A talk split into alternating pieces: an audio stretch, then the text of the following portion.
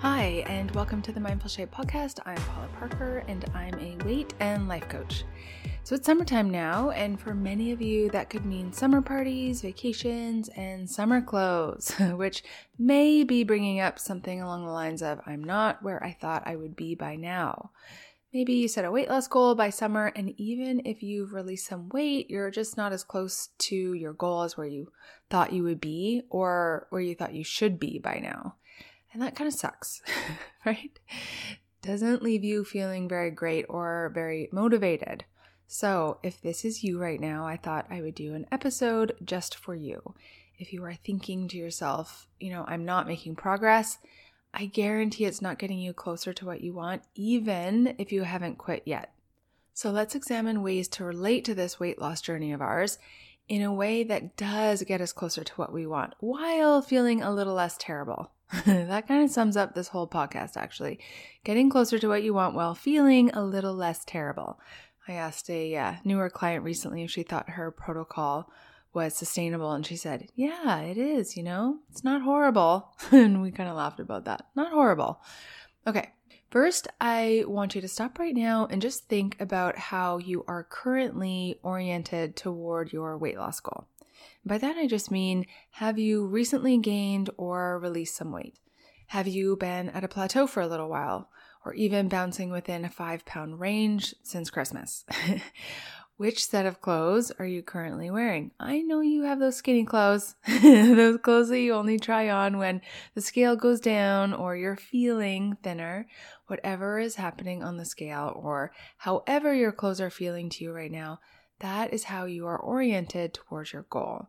And it's all made up in your head because you're in control of the reference point. So, why am I telling you all this? You've probably heard before the idea that we define failure, meaning there isn't really such thing as failure, there's only unmet expectations, and then we call it failure. So we decide something is a failure or not. There is no failure police. okay. So I think it's the same thing with progress. Most people think that if they've recently lost weight, they've made progress and that if they've gained weight or simply haven't lost any in a while, then they have not made progress. Sometimes clients lose weight, but it's not enough weight, whatever that is in their heads. And so they still think they haven't made progress. They say, I'm not making progress, even when they've released weight. Notice the extremely narrow definition we often use to define our progress. Notice that by only thinking of progress as the scale going down or by it going down faster than it is, usually makes us feel really frustrated. So here's what I'd like to share with you all progress, especially sustainable weight loss, is slow. it's honestly never as fast as we want it to be. So don't feel bad if it's now summer and you're a little bummed, okay? Our bodies are simply designed for fat storage and so the fat loss game is a long one when you aren't doing something extreme or temporary. Another way we orient ourselves on this journey is if we've lost weight, say we release 10 pounds and then we gain 5 pounds back. Many of us will think we've lost the progress that we've made. When we think that way, it feels as if we're going backwards. I actually don't think like this anymore, but I used to. So that's why I thought I would share and bring this up because I can really relate you may be thinking that's like the only way of thinking about it. Like if you've gained weight, you haven't, if you've lost your progress that you made current before. But I always think I'm further ahead, even if the scale goes up. So how can this be? It's because I always see myself moving forward, getting better, learning more. I just, I don't know, somehow I just was able to change that in my brain that I don't see it as going backwards. I only see going forwards. So, I want to offer that A, you can change how you orient yourself to your current weight because it's made up in your head, anyways. and B, you can also broaden your definition of what progress actually is for you. So, I want to give you some examples for what to focus on when you're feeling like you're not making progress, you're having that thought in your head, and then an action tip to practically move you forward. Okay. Many of you discount your progress too quickly. So I want you to look for progress in all of the actions you are currently taking. So maybe you're being a bit more compassionate with yourself. Maybe you've resisted the temptation to do a crash diet, and that can be a tempting one, especially, you know, bikini season and all that. Maybe you're making better choices than you were last year at this time, or even last month or last week.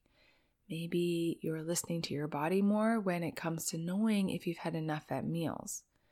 Maybe you've cut down on the drinks or sugar or flour or things that spike your insulin and put you in fat gaining mode or fat storage.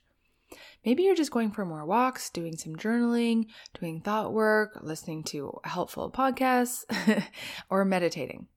And maybe you've allowed a few urges to pass over the last couple of weeks. You're being more deliberate with what you put in your brain in terms of messaging and images. And then maybe you've also been able to tune into your emotions a little bit more recently and not try to push them away as you might have done more in the past. All of this can be counted towards making progress. And you might find this easier to do in other areas of your life. For me, I'm able to do this pretty easily in my business. I think one thing that's really helped my success is that I've never thought I should be further along than I was. So in the beginning, I was tracking my progress, like how many Instagram followers, the number of those of you who have subscribed to my email list, how many podcast downloads, and that kind of data. And I can honestly say that I was so grateful for every single one. Like when I had 42 downloads, I was thrilled. I was like, wow. 42 people are listening to me. now it's thousands, and I'm just as thrilled. The difference is I've developed a commitment to the process of building a business versus the end result, right? So, in terms of your weight loss journey, a practical action step is to look at what you're focusing on currently and how you're defining progress. Are you only looking at the number on the scale? Are you constantly comparing that to your end result? If you're committed to the process, you'll be more focused on who you are becoming as a person on your weight loss journey, not just that end number. Know that you will likely fail a thousand times before you reach your goal. What if that was part of it? What if it didn't mean anything about your ability to get the body that you want? My bet is that when you know that at some point you'll go off protocol, right? At some point you'll fall short in some way. You won't spend as much time dwelling on it and overeating for the next couple of days. My bet is that you'll feel lighter about the entire thing. You'll chalk it up to learning experience and move on more quickly. All or nothing thinking is one of the biggest traps in weight loss. You eat one tiny thing off plan and then you start to spiral. So it's a real skill to catch this when it's happening and redirect your brain. But when you get good at that, you will really see the results. Another thing I really wanted to emphasize is how much we can unwittingly tie our sense of progress or lack of progress with our sense of worth. Like we are better when we're making progress and we are worse when we aren't. But there is no better or worse when it comes to your worth as a person, right? I know many of you get this, but there are also probably some of you who are using your weight loss journey to hurt yourself. By that, I mean when you don't follow your protocol, or you overeat, or you gain some weight, you see yourself as a big failure and you feel shame. Okay, that's the indication that you're doing that is you feel shame. There is absolutely no reason for you to ever feel shame when it comes to what you eat. And it doesn't matter what it is or how much, or to feel shame around what you weigh. For some of you, this will be your work. But just know you will not be a better person when you no longer overeat or you're at your goal weight. You will still be 100% worthy just as you are now. That won't change.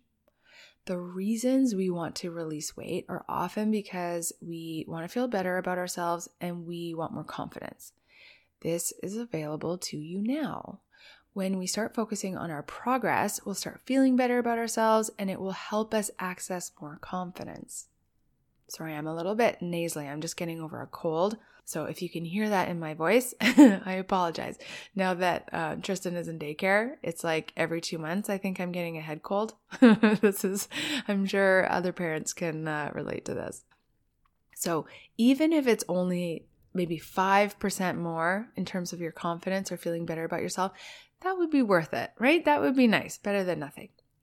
We tend to just get really obsessed with the result that we want instead of being devoted to the direction of where we're going and who we are already becoming simply by going for our goal and making positive changes and taking care of ourselves. So give yourself more credit. I needed a reminder of this recently, and I thought you might too. So I thought I would do a quick episode on this. You are making progress, so start acting like it. Okay, that's what I have for you. I will talk to you again soon. Bye.